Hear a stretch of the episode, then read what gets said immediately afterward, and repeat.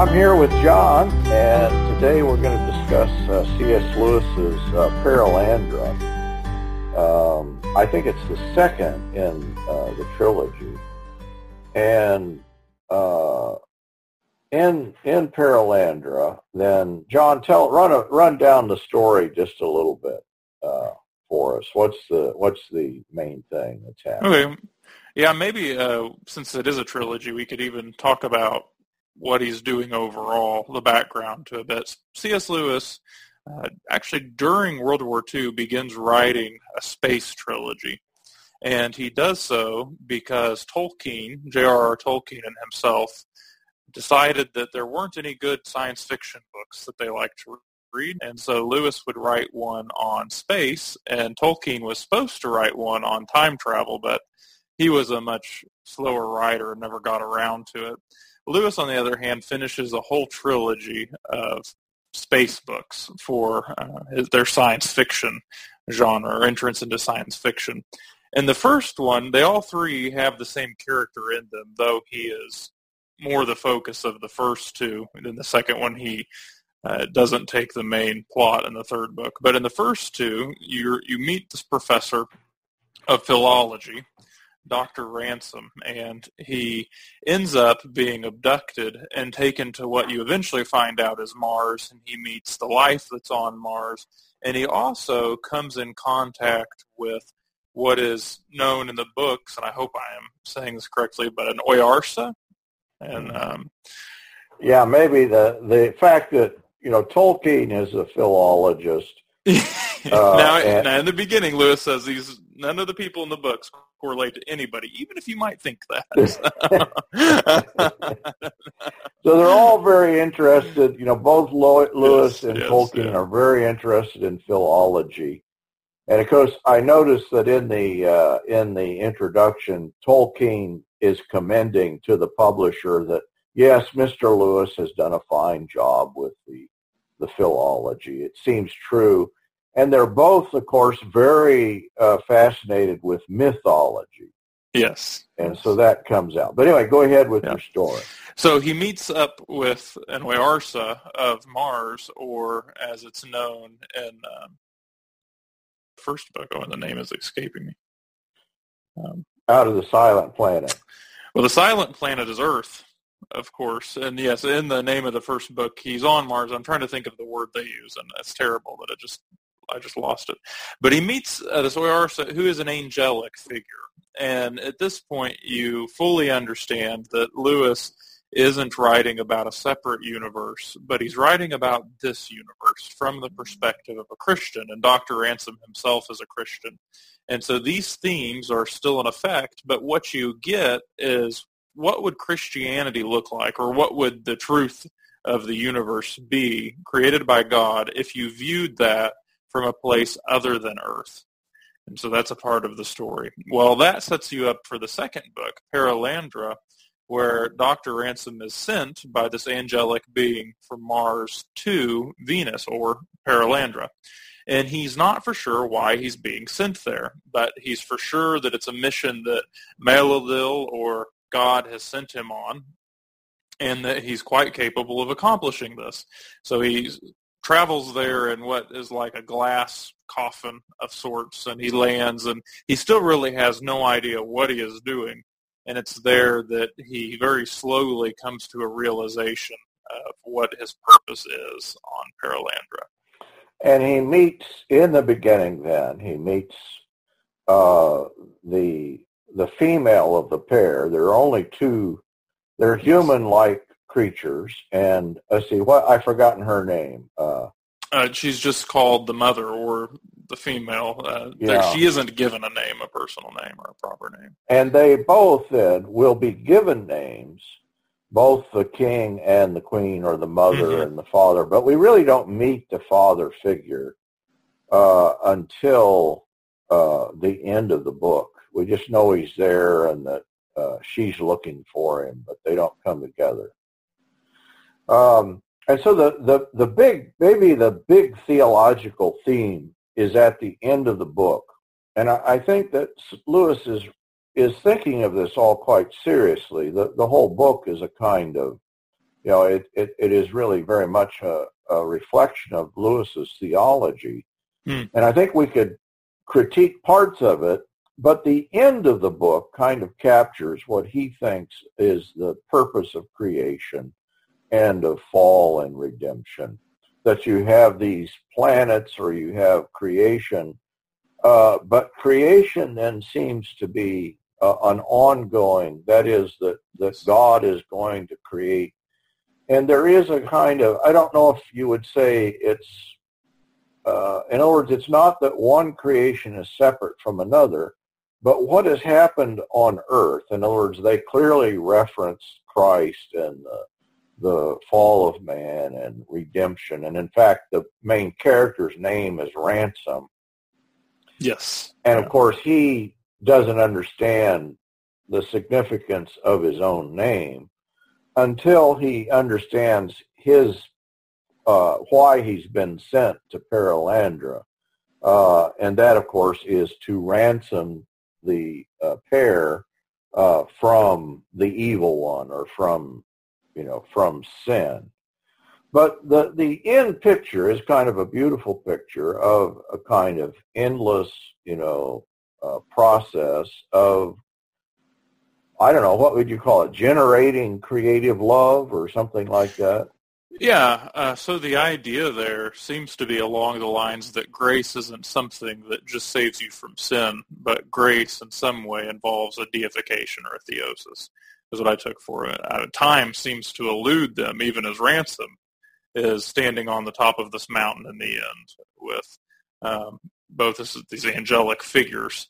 And um, the idea of being in the presence of God or in the presence of the divine. And of course, on Perelandra, this isn't even as the result of being saved from sin in the sense that sin had already occurred in the world, but rather uh, this world has a different start than ours does because there is no fall on Perelandra. And so the uh, the it's a perfect place and and a lot of the description yeah. is i mean uh, uh, that is that they're in it's perfect in that there's no evil it's not you know maybe the word perfect yeah. here yeah. we, we write down for us the biblical notion of perfection or the good so maybe the idea uh, telos of course being the greek word but that has references of achieving an end or t- obtaining a goal. And on Perelandra, that seems to be completely intact. That the people there are fully in communion with God's plan for their world, and there's no alienation between them and carrying out God's will. But that doesn't mean that the world is completely benign, and it doesn't mean that the world isn't still uh, dangerous in some senses. And so, what is you know the story is that evil is being introduced uh, into the world. Um, and of course, that's why ransom is there, uh, is in some way to prevent this evil. And of course, the evil comes in the form of this other professor. Remind me of his name. Uh, I, hate that you asked. He's a chemist from the first book. And is the guy that uh, he he's going to have a running conversation. Yes. In the beginning, and this is kind of I, I, I really I think this is part of Lewis's genius, you know, that he's at Cambridge, he's at Oxford, and I think that he puts in uh, the the mouth of this character who will very quickly uh, become uh, we we recognize that it's it's no longer the it's no longer Weston. Weston is his name. Yes, yes. It's no longer Weston, but it's in fact the devil himself. But in the beginning, it's just Weston, and in the in the mouth of Weston, he puts what I assume is what Lewis is encountering among the so-called intellectuals at Cambridge and Oxford and it's it is just the sort of drivel that if you go to a university today and you go to a philosophy or religion department, you're going to hear the same. It, it never changes. It's always the same sort of uh, uh, understanding, and it's kind of this vague, you know, spirituality. Uh, that uh, that is at once recognizing, you know, that there is some sort of spiritual aspect uh, to the world, and that of course Weston imagines that he in some way is the conduit for this.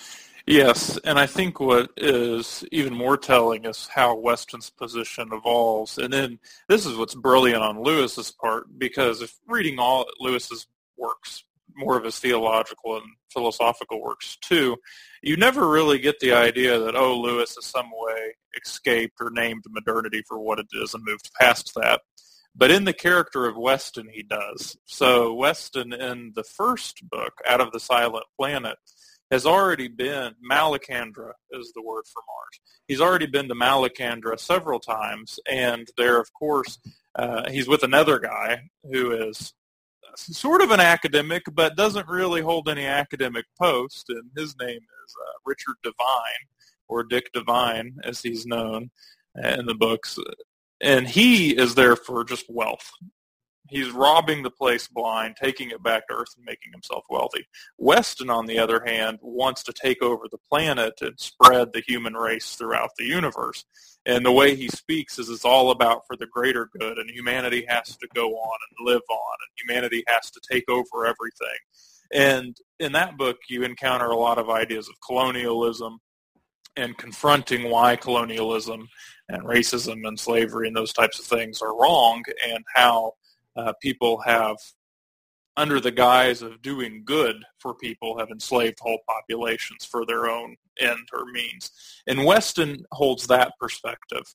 Now, in the second book, Perelandra, it's not as if Weston has given up that perspective, but now he has spiritualized it.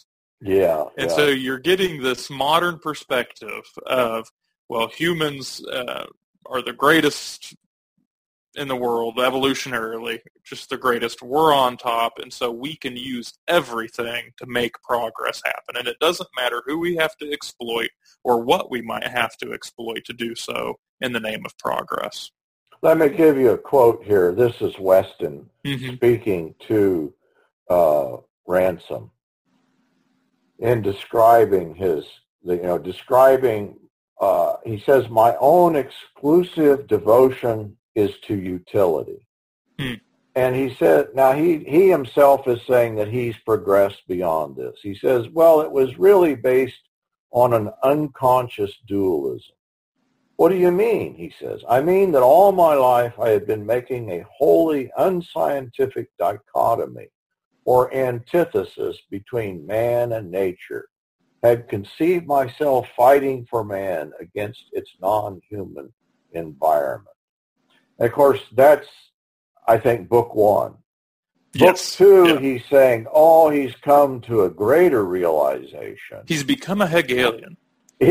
That's what I thought when I was yeah, reading it. Actually, it is just everything. This is uh, this is just Lewis is familiar enough with uh, so-called intellectualism to recognize that this intellectualism will always take two forms and and he captures it here in Weston one and Weston two. Yes. Weston one is caught up in the dualisms.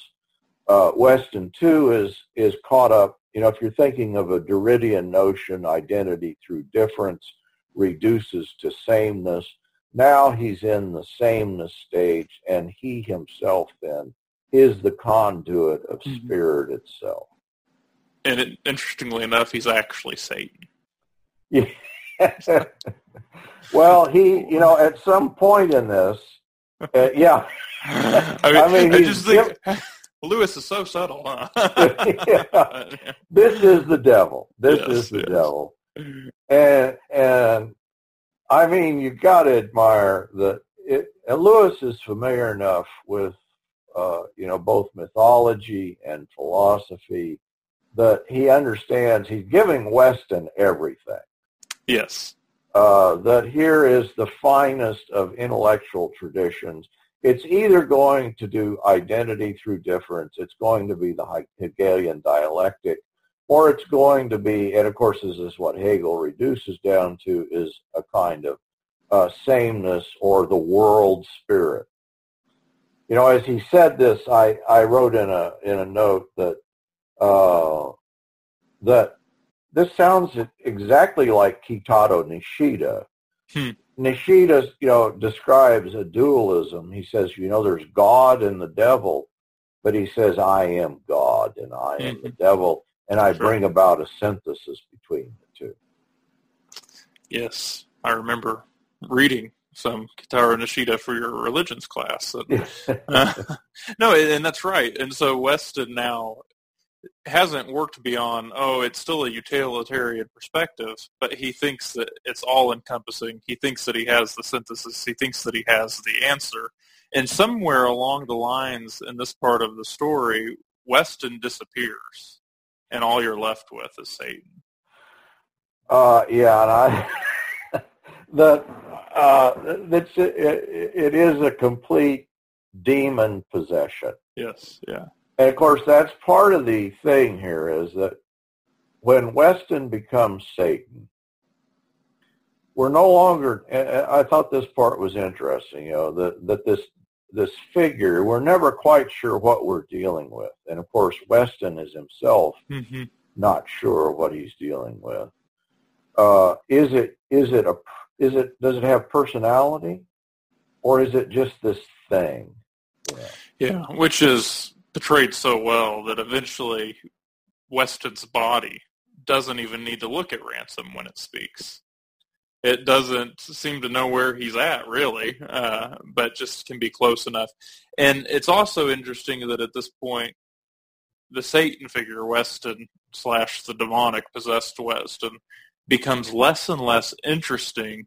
And I was so impressed by Lewis's ability as an author at this point because in the story, of course, the Satan figure Weston is aggravating and irritating Ransom, almost to the point where he thinks I'm going to go insane.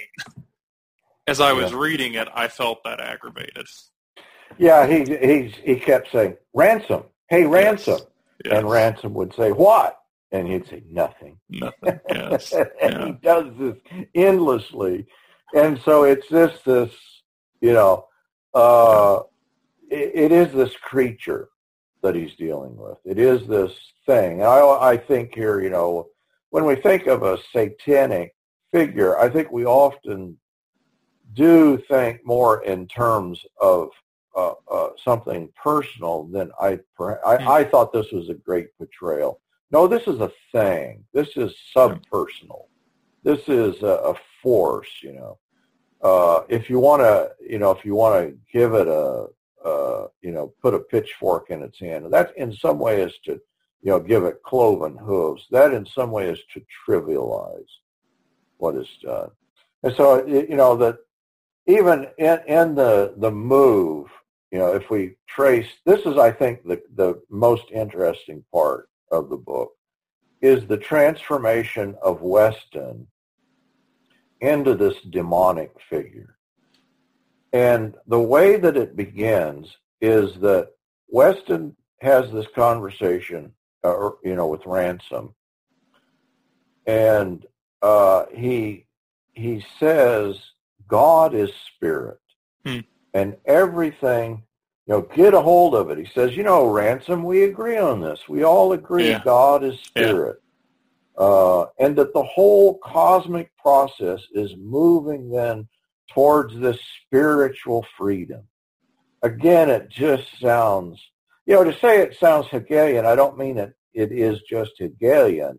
When we say Hegel, yeah. we've said everything in yeah. a sense.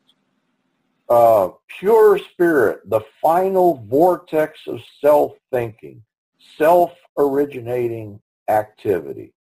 Final, said Ransom. You mean?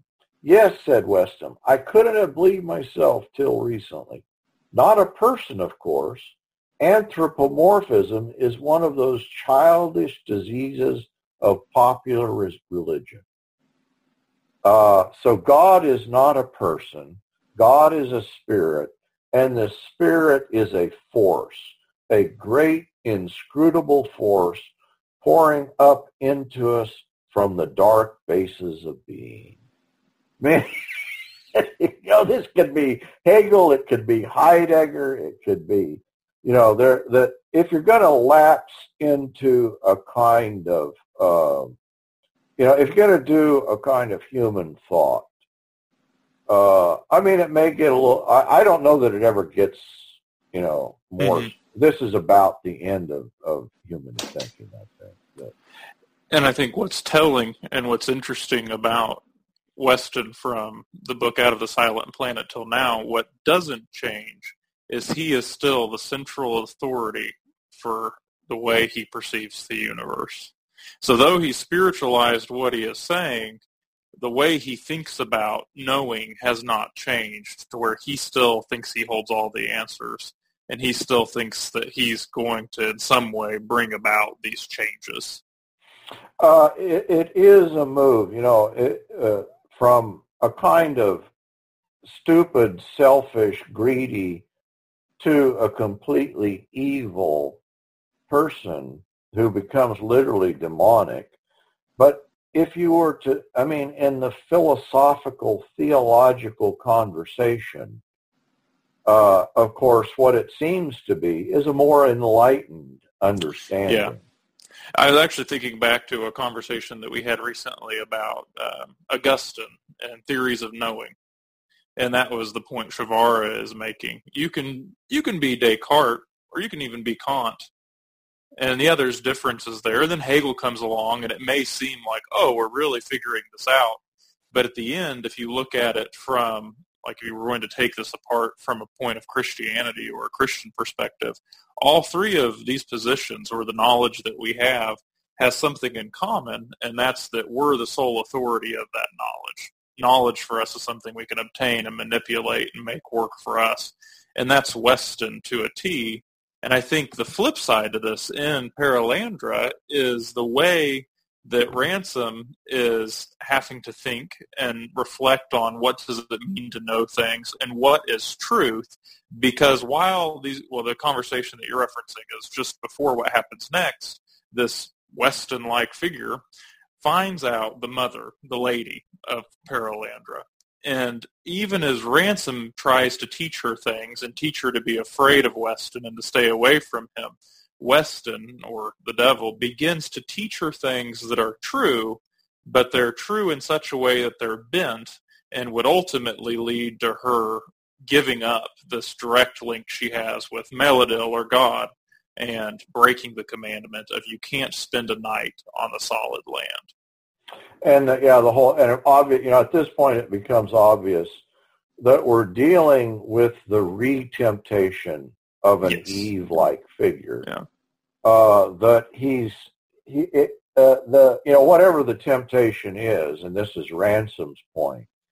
You know when when you know the devil or the the Weston is is talking that he says, well the the point of this commandment is you've been given the freedom to obey. And in other words, the the demonic figure is saying, well, what, what what is the point of this that you can't live on this island? You know, why mm-hmm. why do you? What I think God's holding out, or Maleldil is holding out on you in some way. This would be your true freedom. In fact, Maleldil, in fact, wants you yes, to yeah. disobey his voice because what he's created you for is free will. And so you need to break through the commandment and arrive where Maleldil really wants you to full maturity in which you are the true arbiter of your choosing. Yeah, and so I think the question about knowledge is just implicit there. How do you come to maturity? Is it through the knowledge that you would gain by having the freedom of breaking God's commandments, the knowledge of good and evil perhaps, or is there another way to be brought to maturity, one that's in line with obedience to God's plan?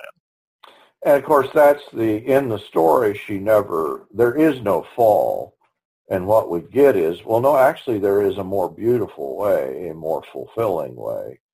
Uh, and so, at the end of the book, they're going to refer back to Earth, uh, and they're going to say, well, you you mean that you know Ransom thinks that uh, that what we have in the final ages, you know, is the, the world.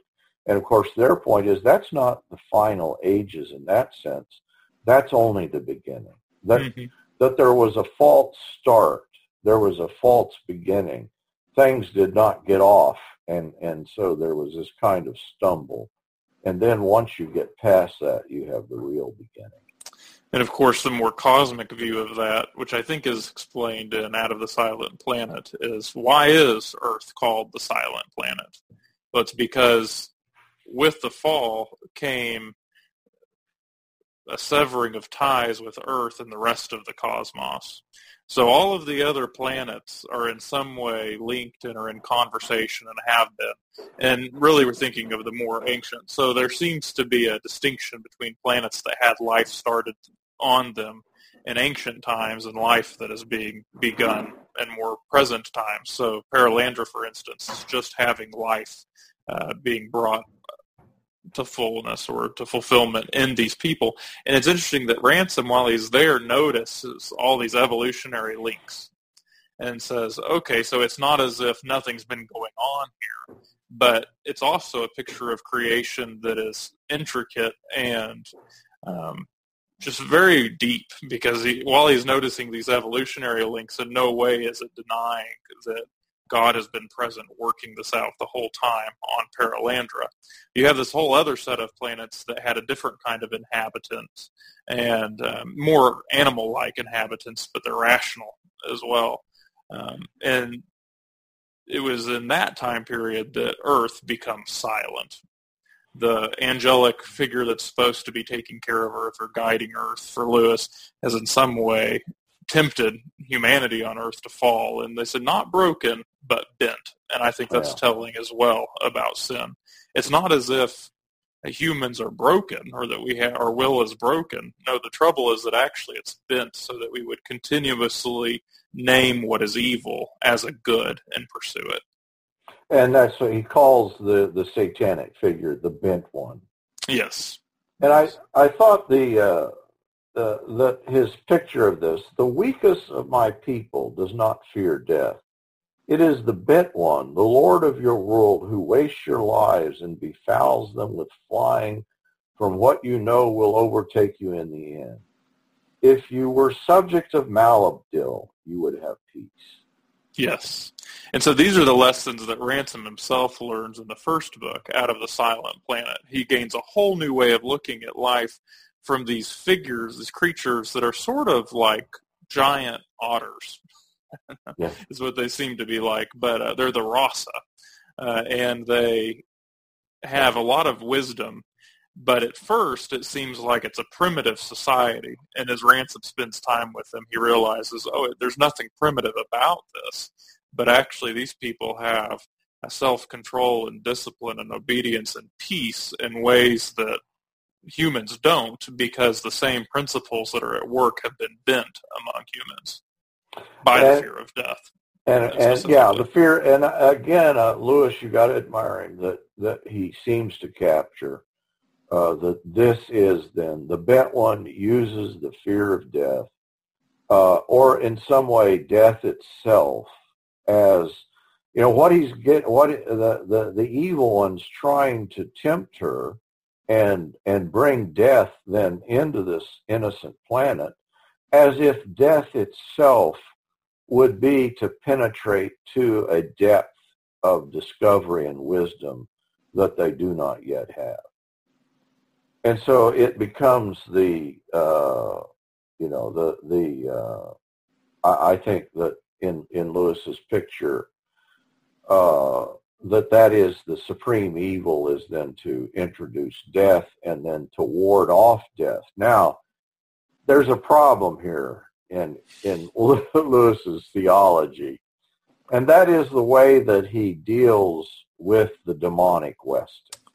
Yes, as I was reading, I actually uh, I became very concerned for Ransom and what he was going to choose in the end, but uh, he chooses to take care of Weston by beating him to death. Which I I don't know. For me, it didn't feel like it fit very well uh, necessarily with the narrative or with the first book, Out of the Silent Planet, because the death that occurs on Malacandra, one of these hrossa, is killed by Weston actually, and it's a huge tragedy. And you're given a, this new way of looking at death, and you know there's really no place for violence uh, in this way on Malacandra at all, and yet Ransom comes to think Jesus died and saved us, and that was our ransom. So I'm going to beat Weston to a pulp. I, I don't know. It didn't fit for me. But. And I, I think it's not just a problem with the story. I think in the end that Lewis is, and you, again, you know, Lewis, it's his atonement theory. Uh, that he he does have, you know, this is the problem. I think in the Narnia tales, that he seems to have this notion, you know, even in Narnia, and it's he's sort of doing it here, of uh, a typical divine satisfaction or penal substitution, and so Maleldil or uh, you know the the ransom or the Christ figure uh, is in, in some way going to employ violence and death, uh, not in the way that I think the New Testament would have us believe, but I think in the exactly the wrong way of that he's just going to beat this guy to death. Yeah. Uh, and it was sort of a letdown, actually, I, and it occupies quite a bit of the the book. Uh, he's chasing him, and it's a, it's a long struggle. And, what's you know, interesting? Oh, go ahead. Well, no, you go ahead there. I say what's interesting about it, and maybe this redeems it a little bit, is that while Ransom is doing this, he does still have some concern. What if Weston is in there somewhere? Yeah. yeah. So it's one thing to do violence to Satan, but he he does seem to realize there is some problem with this if Weston is in there somewhere. He decides that he's not. And, would, and it's never clear, is it? Yeah, no. I and to make an excuse for Lewis, he is writing this in the midst of World War II. And Lewis, of course, like you know, in this sense, you know, the the the war is a good thing in his mind, and doing you know this is a necessity, and so he does. He keeps referring to young soldiers of England, you know, who are laying down their lives. And so that what uh, Ransom ends up doing is risking his life on the order of a soldier in battle, doing mm-hmm. violence. Um, you know, prior to this, the entire conversation had been uh, that he had been engaging in a dialogue, or not really a dialogue with the devil, but it had all been conversation and temptation and, and the devil or the, the Weston character was just wearing him down after days and days. And he says, we have to put an end to this. And so the only, only end he can imagine, it, it comes to him, oh, he's, he's a, he's a pugilist, so he's going to have to get in a boxing match uh, with the devil. Mm-hmm. Uh, which uh, which fortunately has only the strength of Weston, the middle-aged yes. academic. Yes, yeah, yeah, yeah.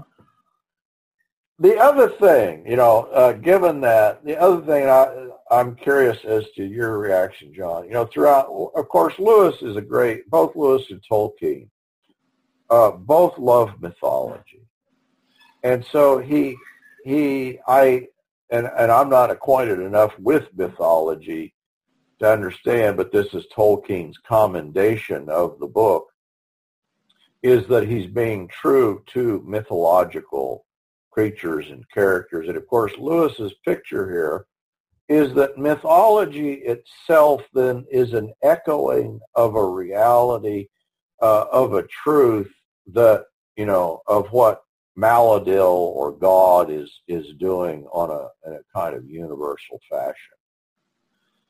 Uh, that is that there is truth to be found in the myth. Yeah, I uh, with them both, and reading the Silmarillion of um, Tolkien's, and then these books remind me most. The Space Trilogy of Lewis remind me most of that because you have a cosmic picture of um, you have like a metaphysics to go along with the story. I'm not for sure that when they use myth, they would mean it in any way like, say, somebody Bultmann would. Mm-hmm. Because for them, it's not even that there's myth, there's truth in this myth, but no, this is a true myth. And so it's almost as if what they're saying is that we can talk about truth through narrative. There's a narrative way of speaking about metaphysics. There's a narrative way of speaking about cosmology. There's a narrative way of doing theology. And while I realize in the way most academics today would use the word myth, that's not what they mean. That seems to be what Tolkien and Lewis mean when they're using the word myth. So, for example, with Tolkien in his own writing, the Silmarillion, um, Silmarillion, rather, um, as he's writing this, he gives you the whole cosmic picture of where Middle Earth comes from, and this is a myth for him. And in, but it's it's true to the story. In other words, it's mythology because perhaps it's not uh, true in a real sense, in a real world sense. Tolkien was very emphatic. This isn't the Christian universe or something like this. It's something different. It's a different universe.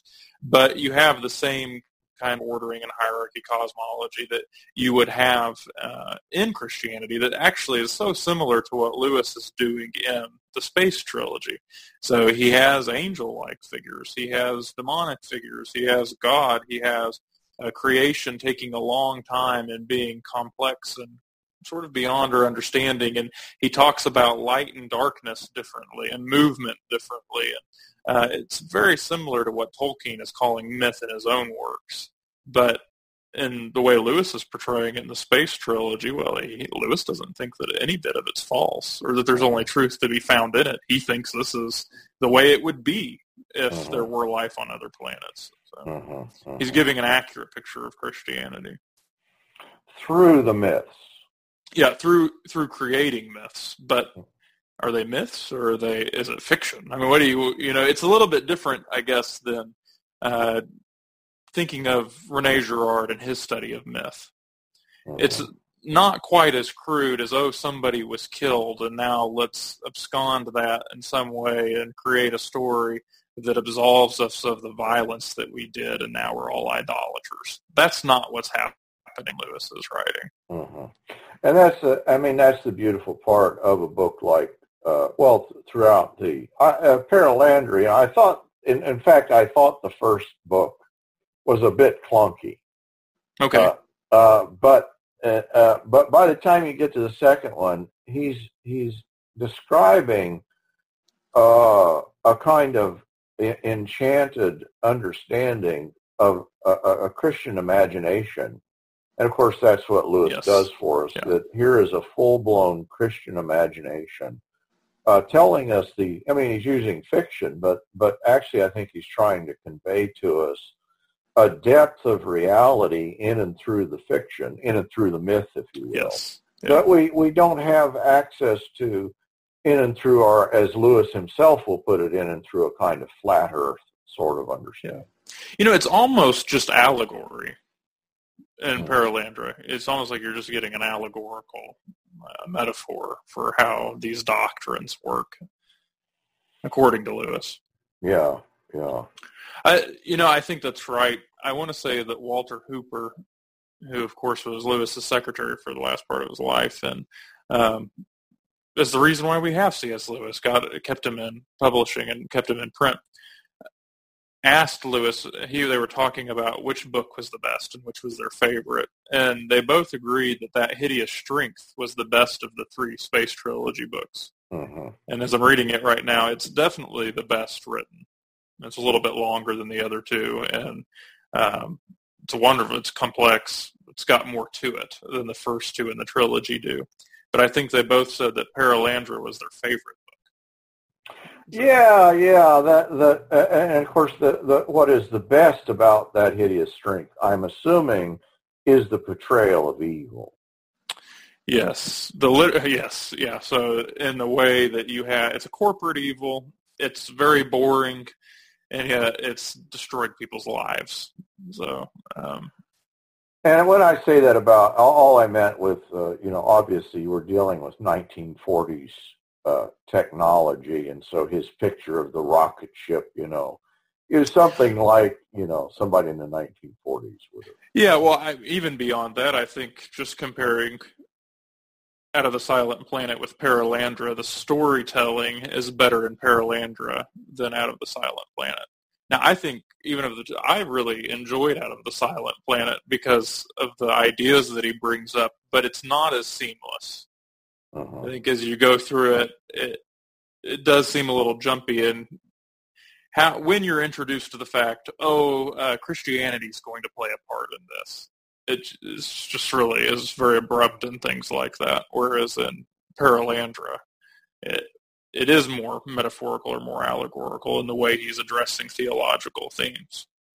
And of course, in in Out of the Silent Planet, we we're still dealing with earthly figures, you know, in the beginnings of it, and so uh, and and he's up front, you know, that Ransom is this Christian figure, mm-hmm. and and the other characters then are just modernists, or they're the scientists, or they're yep. the yep. the greedy, you know, uh, contemporaries, and, and so it's like Lewis has sort of wrapped everything up into Weston. I, I I, you know, he, it, I, what is he? He's a Cambridge Don or something, a philologist. Yes, yeah. When uh, Weston is a physicist. Oh, Are you okay. thinking of Ra- Ransom's the philologist? Oh, yeah, I, I, yeah. Yeah.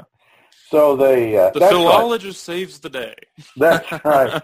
That's right. By the time they get to Perelandra, Weston has surprisingly, surprisingly learned the universal language. Uh, yes. And so uh, Ransom is very impressed that he's he. We never given an explanation, a very clear explanation, as to why suddenly Weston has these linguistic abilities. Other than demonic uh, possession.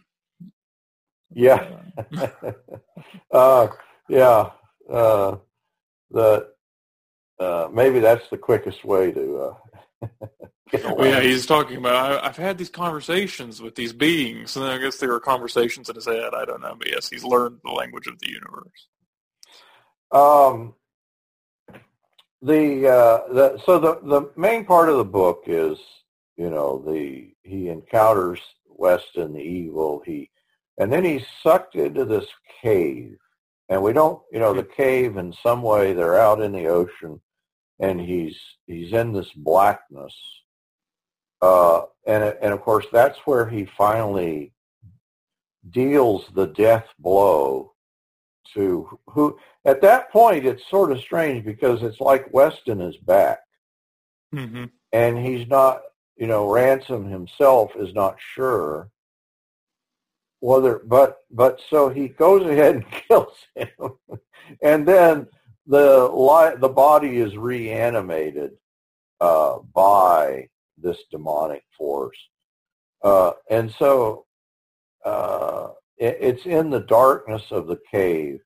And of course the the problem is uh, that he's introduced you know, I, I, I mean, story storyline wise, death has been introduced into this planet. Yes. Uh, he even sets up a headstone. You know, he, yes. he spends days uh, writing a, a, epitaph for Weston, uh, the man whom he assumes he did not kill. Mm-hmm. Um, well, and I think that's interesting, and uh, actually a very significant part of the story is he Lewis seems to be explaining how what is the place of sin in the world, or really how much power does evil have in regards to God's plan. And so you have this planet that's already been in existence for, I mean, take it as long as any other planet in the solar system has been, but life has taken a lot longer to evolve here. And yet, when it does reach the point where you have intelligent life, uh, you have the story of the fall again. But the fall doesn't work here. Ransom in some way overcomes that, but that's not the end of God's plan. And so it's as if the idea of evil or death, Weston's death, or um, just the death of the body animated by Satan, however we want to look at that, um, it really doesn't have anything to do with what the plan for Perelandra was. That was going to be brought to fulfillment one way or another anyway. Mm-hmm. And I think that actually fits very well with the way the early church thought about sin and uh, deception and what it means to be human and theosis, deification. And so, you know, somebody like Irenaeus, does he really have a concept of the fall? Well, not maybe in the way of the fall as being conclusive to why we need grace. So the fall happens, yes, because we were immature and we were easily deceived. And so that's going to be taken care of. But the main point of Christianity for somebody like Irenaeus is that we would continue to grow and participate in God and come to the full maturity, grow in the image of likeness of God, something along those lines. And I think you get that in the story of Perelandra. You get it, and and again here, I think Lewis is at some point his, his theology and his storytelling come into conflict because the lady, the mother of the New World, asks about the death of Christ and what was the purpose of the death of Christ. And even though the story is one in which these purposes are worked out more fully, his explanation to her about the death of Christ seems to locate it then simply to deal with the problem of evil. Yes. Now, I, I was looking for that quote. Am, are, am I reading Lewis here wrong? No, I think you're right. And so it's interesting the way that he escapes it and the way you have this higher ideal is only from looking at what would God's cosmic plan be from a standpoint that isn't from an earthly human. And so there is a tension there. You're right. I would, say. Uh, yeah, the the Lewis's, you know, the the uh, he needed a better atonement theory. and and it's his his thinking, his imagination is in some ways better than his theology. He's a better storyteller. I think so. In the end, than a theologian.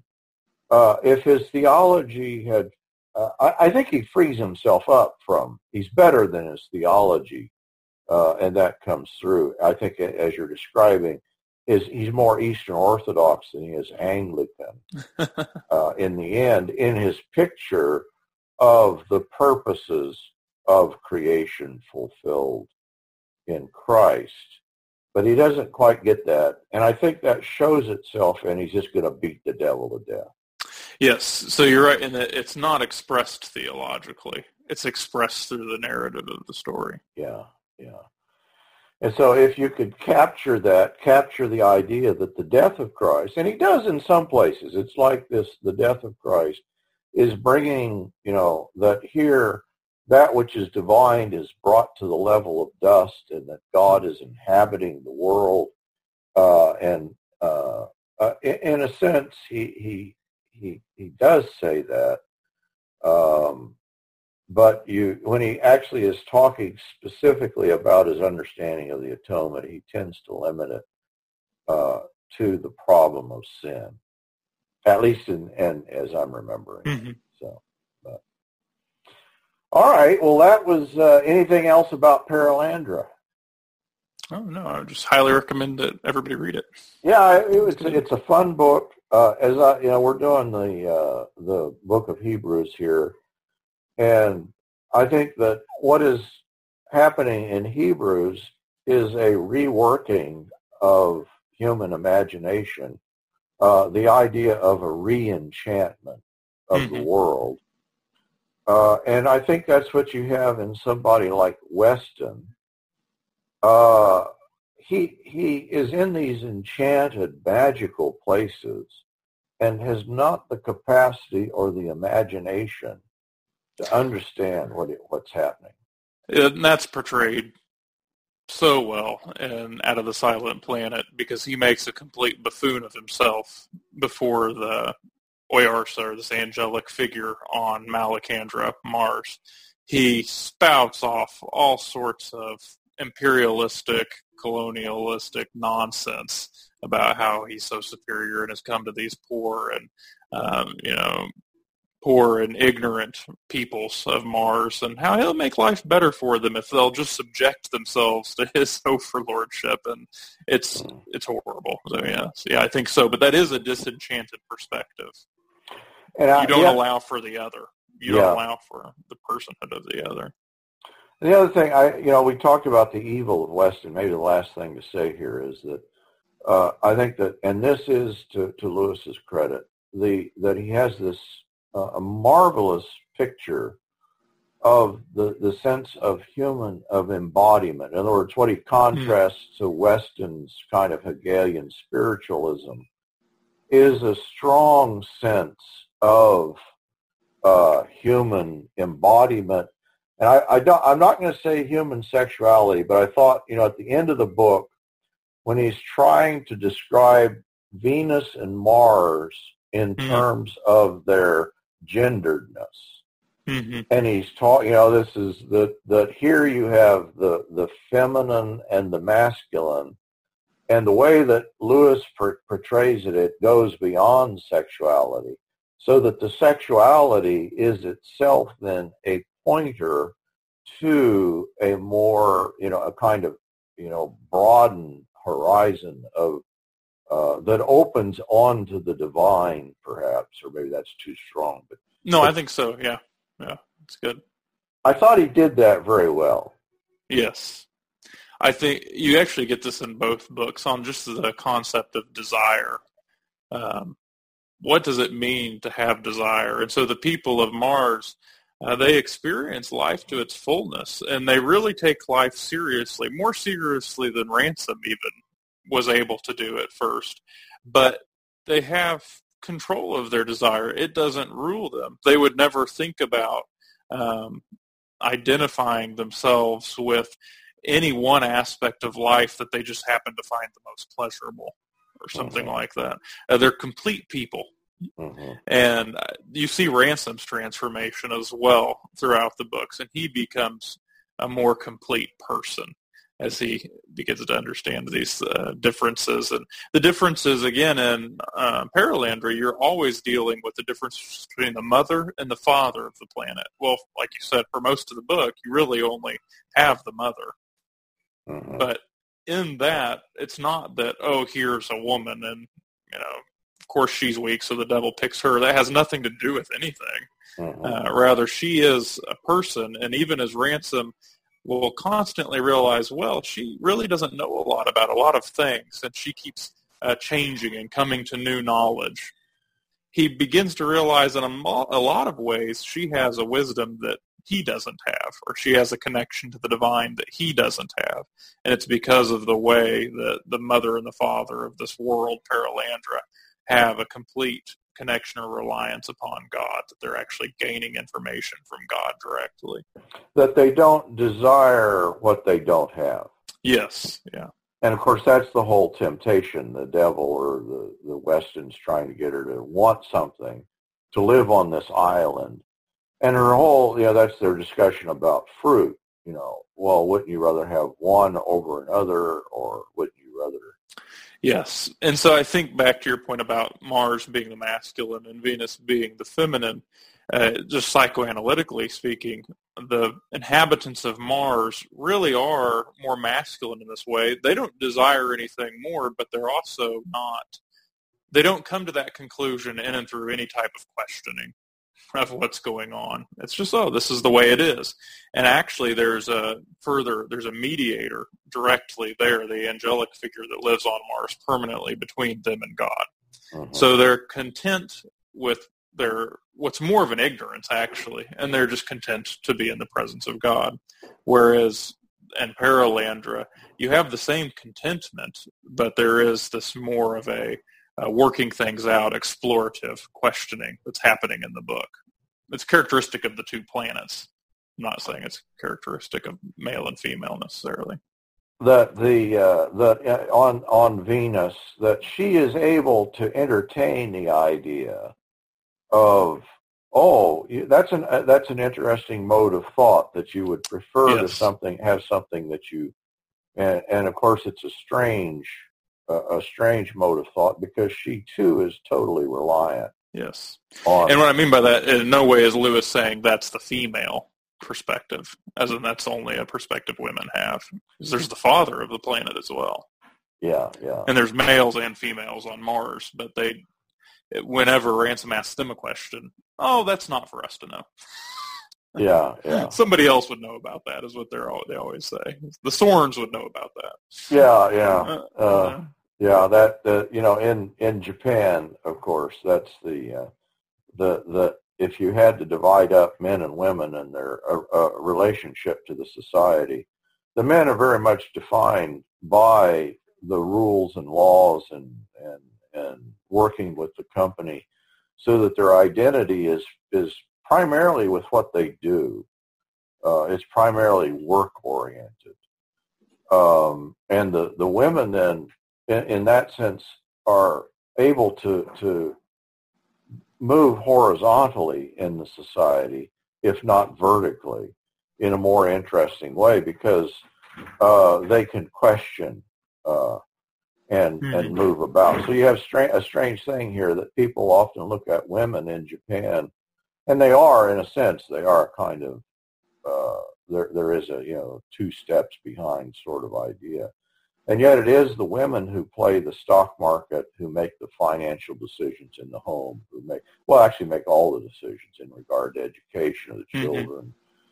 Mm-hmm. Um, and, and, so that, it, to my mind, I don't know if that's what Lewis was saying in his portrayal of all the concentration on the mother figure in Perelandra. Hmm.